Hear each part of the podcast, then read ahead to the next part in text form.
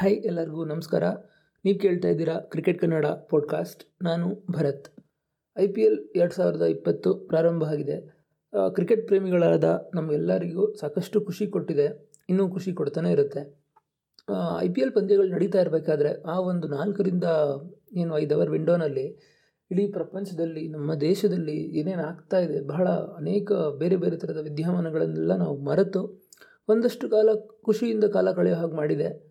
ಹಾಗಾಗಿ ನಾವು ಖಂಡಿತವಾಗ್ಲೂ ಭಾರತೀಯ ಕ್ರಿಕೆಟ್ ಮಂಡಳಿಗೆ, ಆಟಗಾರರಿಗೆ ಒಂದು ದೊಡ್ಡ ಥ್ಯಾಂಕ್ಸನ್ನು ಹೇಳಲೇಬೇಕು ಈ ಐ ಪಿ ಎಲ್ ಪ್ರಾರಂಭ ಆಗೋದಕ್ಕಿಂತ ಮೊದಲು ನಾನು ಪ್ರತಿಯೊಂದು ತಂಡದ ಒಂದು ಸ್ಟ್ರೆಂತ್ ಏನಿದೆ ವೀಕ್ನೆಸ್ ಏನಿದೆ ಹೇಗೆಲ್ಲ ಆಡಬಹುದು ಅಂತೆಲ್ಲ ಒಂದು ಚಿಕ್ಕ ಅನಾಲಿಸಿಸ್ ಮಾಡಿದ್ದೆ ನೀವು ಕೇಳಿದ್ರಿ. ಈಗ ಐ ಪಿ ಎಲ್ ಪ್ರಾರಂಭ ಆಗಿ ಇಪ್ಪತ್ತು ಪಂದ್ಯಗಳು ಮುಗಿದಿವೆ. ಅಂದರೆ almost one third of the I P L ಮೂರನೇ ಒಂದಷ್ಟು ಭಾಗ ಮುಗಿದಿದೆ.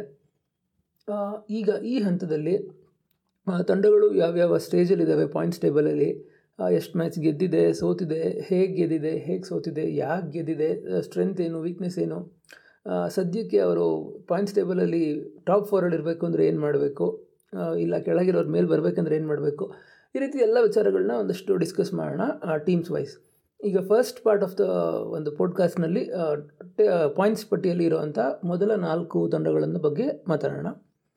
ಮೊದಲ ಸ್ಥಾನದಲ್ಲಿ ಇರೋದು ನಿಮಗೆಲ್ಲ ಗೊತ್ತಿರೋ ಹಾಗೆ ಮುಂಬೈ ಇಂಡಿಯನ್ಸ್. ಆರು ಪಂದ್ಯ, ನಾಲ್ಕು ಗೆಲುವು, ಎರಡು ಸೋಲು, ಎಂಟು ಪಾಯಿಂಟು. ನಾನು ಈ ಒಂದು ಐ ಪಿ ಎಲ್ ಶುರುವಾಗೋದಕ್ಕಿಂತ ಮೊದಲೇ ನನ್ನ ಅನಾಲಿಸಿಸಲ್ಲಿ ಹೇಳಿದ್ದೆ. ಮುಂಬೈ ಇಂಡಿಯನ್ಸ್ ತಂಡ ಮೋಸ್ಟ್ ಬ್ಯಾಲೆನ್ಸ್ಡ್ ತಂಡ ಐ ಪಿ ಎಲ್ನಲ್ಲಿ ಅವರಿಗೆ ಈ ಐ ಪಿ ಎಲ್ಗೂ ಮೊದಲು ಆಪ್ಷನ್ನೇ ಬೇಕಾಗಿರಲಿಲ್ಲ. ಅಷ್ಟು ಚೆನ್ನಾಗಿದೆ ಟೀಮು ಅಂತ. ಇನ್ಫ್ಯಾಕ್ಟ್ ಮುಂಬೈ ಇಂಡಿಯನ್ಸ್ ತಂಡಕ್ಕೆ ಒಂದು ಬ್ಲೆಸ್ಸಿಂಗ್ ಇನ್ ಡಿಸ್ಗೈಸ್ ಏನಂದರೆ ಮಲಿಂಗ ಹೋದರು, ಅವರು ಬೌಲಿಂಗ್ ಅಟ್ಯಾಕ್ ವೀಕ್ ಆಗುತ್ತೆ ಅಂತ ಎಲ್ಲರೂ ಹೇಳ್ತಾ ಇದ್ರು. ಬಟ್ ಅಷ್ಟು ಎಫೆಕ್ಟಿವ್ ಆಗಿ ಆ ಸ್ಥಾನವನ್ನು ತುಂಬಬಲ್ಲಂತ ಜೇಮ್ಸ್ ಪ್ಯಾಟಿನ್ಸನ್ ಬಂದರು. ಬಂದವರೇ ತುಂಬ ಚೆನ್ನಾಗಿ ಪರ್ಫಾರ್ಮ್ ಮಾಡ್ತಾ ಇದ್ದಾರೆ ಓಪನಿಂಗ್ ಗೇಮಿಂದ ಕೂಡ ಅವ್ರನ್ನ ಆಡಿಸ್ತಾ ಇದ್ದಾರೆ ಸೊ ಹಾಗಾಗಿ ಅವ್ರು ಖಂಡಿತವಾಗ್ಲೂ ಮಲಿಂಗನ ಮಿಸ್ ಮಾಡ್ಕೋತಾ ಇಲ್ಲ. ಇನ್ಫ್ಯಾಕ್ಟ್ ನಿನ್ನೆ ಪಂದ್ಯದ ಬಗ್ಗೆ ಹೇಳಬೇಕು ಅಂತಂದರೆ, ಅವರ ಮೋಸ್ಟ್ ಕನ್ಸಿಸ್ಟೆಂಟ್ ಪ್ಲೇಯರ್ ಪೊಲಾರ್ಡ್ ಅವ್ರಿಗೆ ಬ್ಯಾಟಿಂಗೇ ಸಿಗಲಿಲ್ಲ. Despite of that Mumbai Indians ತಂಡ ನೂರ ತೊಂಬತ್ತ ಮೂರು ರನ್ಗಳನ್ನ ಗಳಿಸಿದ್ರು. ಆದರೆ ನಿಮ್ಮ ಪ್ರಮುಖ ಆಟಗಾರನಿಗೆ ಬ್ಯಾಟಿಂಗ್ ಇಲ್ಲದೆ ನೀವು ನೂರ ತೊಂಬತ್ತು ಹೊಡಿತೀರಾ ಅಂತಂದರೆ, ನೀವು ಖಂಡಿತವಾಗ್ಲೂ ತುಂಬ ಸ್ಟ್ರಾಂಗ್ ಆಗಿದ್ದೀರಾ ಅಂತಲೇ ಹೇಳಬಹುದು. ಮುಂಬೈ ಇಂಡಿಯನ್ಸ್ ತಂಡ. ಅವ್ರು ಸೋತಿದ್ದು ಎರಡು ಮ್ಯಾಚು ಒಂದು ಚೆನ್ನೈ ವಿರುದ್ಧ ಓಪನಿಂಗ್ ಮ್ಯಾಚು ಬಹುಶಃ ಪ್ಲೇಯರ್ಸ್ ಎಲ್ಲ ಇನ್ನೂ ತುಂಬ ರಸ್ಟಿ ಆಗಿದ್ದರು ಇನ್ನೂ ಆಟಕ್ಕೆ ಕುದುರ್ಕೊಂಡಿರಲಿಲ್ಲ after a very long time ಅಂತ ಅನಿಸುತ್ತೆ.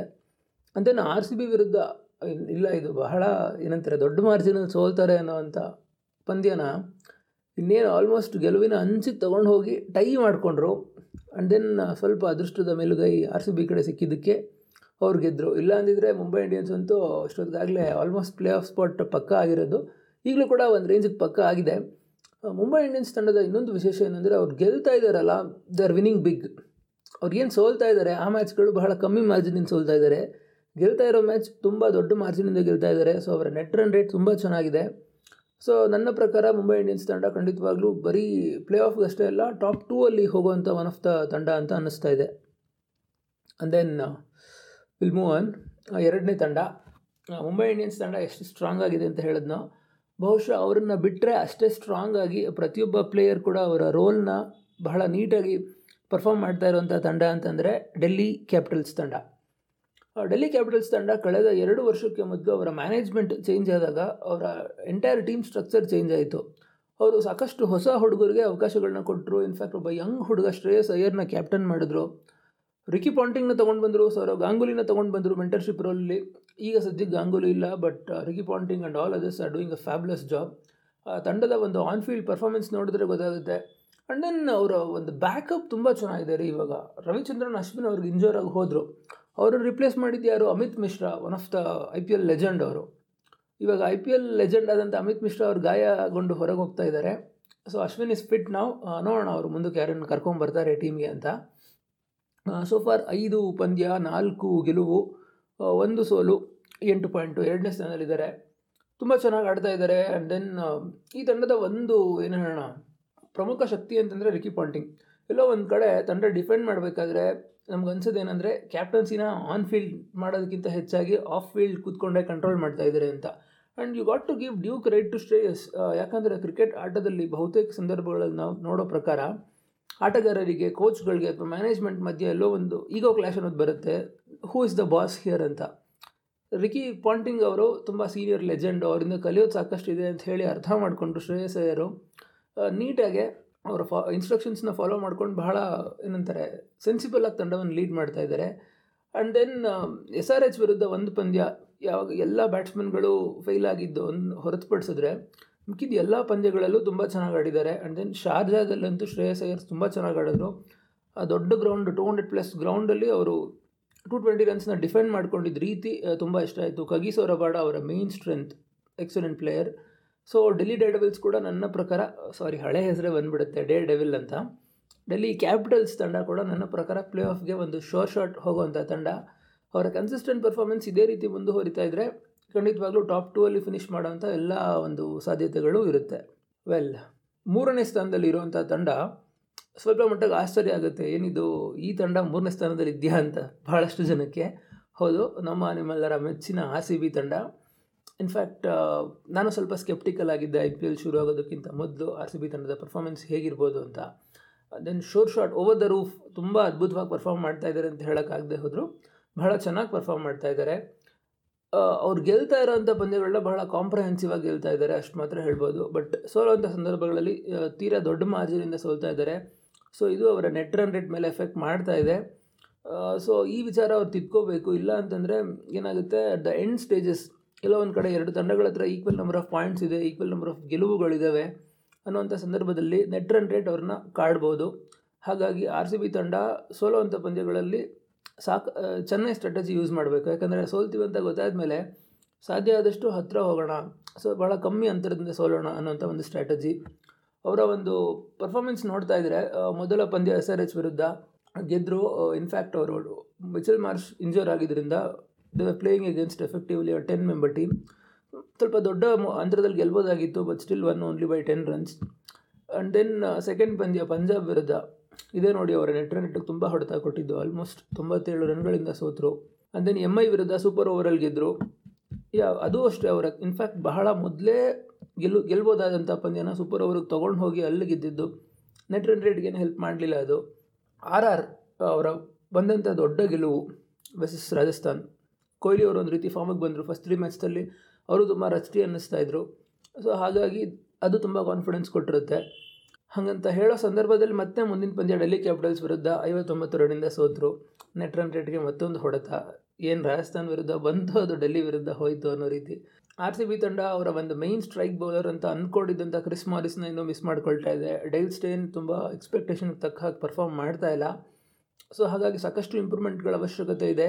And then Padikkal has been a sensation Devdutt Padikkal ತುಂಬ ಚೆನ್ನಾಗಿ ಆಡ್ತಾ ಇದ್ದಾರೆ. ಬಟ್ ಒಂದು ಪ್ಯಾಟರ್ನ್ ಅಬ್ಸರ್ವ್ ಮಾಡಿದ್ರೆ ಅವರು ಫಸ್ಟ್ ಬ್ಯಾಟಿಂಗ್ ಮಾಡಿದಾಗ ಇಲ್ಲ ಅಂತಂದರೆ ಟಾರ್ಗೆಟ್ ಕಮ್ಮಿ ಇದ್ದಾಗ ಆರಾಮಾಗಿ ಆಡ್ತಾರೆ ಪ್ರೆಷರ್ ಇಲ್ಲದೆ ಬಟ್ ಎಲ್ಲ ಒಂದು ಕಡೆ ಒಂದು ದೊಡ್ಡ ಟಾರ್ಗೆಟ್ ಚೇಸ್ ಮಾಡಬೇಕಾದ್ರೆ ಪ್ರೆಷರ್ ಇದೆ ಅನ್ನೋಂಥ ಸಂದರ್ಭಗಳಲ್ಲಿ ಫೇಲ್ ಆಗ್ತಾ ಇದ್ದಾರೆ. ಸೊ ಆ ಒಂದು ಆಸ್ಪೆಕ್ಟ್ ಆಫ್ ದ ಗೇಮ್ ಅವರು ತಿದ್ಕೋಬೇಕು.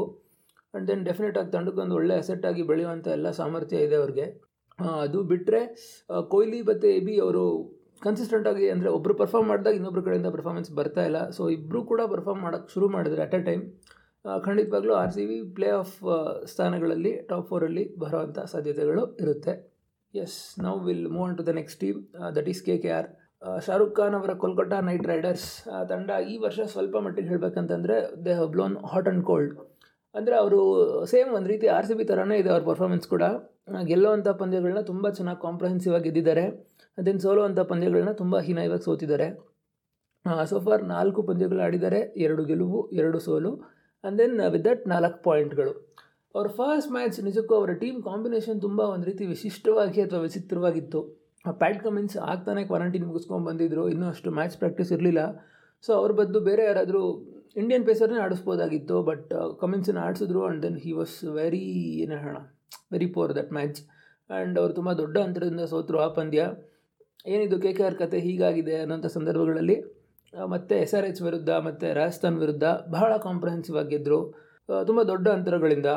ಆ್ಯಂಡ್ ದೆನ್ ಇಲ್ಲ, ಅವ್ರ ಟೀಮ್ ಚೆನ್ನಾಗಿ ಕುದುರ್ಕೊಳ್ತು ಅನ್ನೋಂಥ ಸಂದರ್ಭಗಳಲ್ಲಿ ಮತ್ತು ಡೆಲ್ಲಿ ಕ್ಯಾಪಿಟಲ್ಸ್ ವಿರುದ್ಧ ಅದು ಶಾರ್ಜಾನಲ್ಲಿ ಸೋತರು.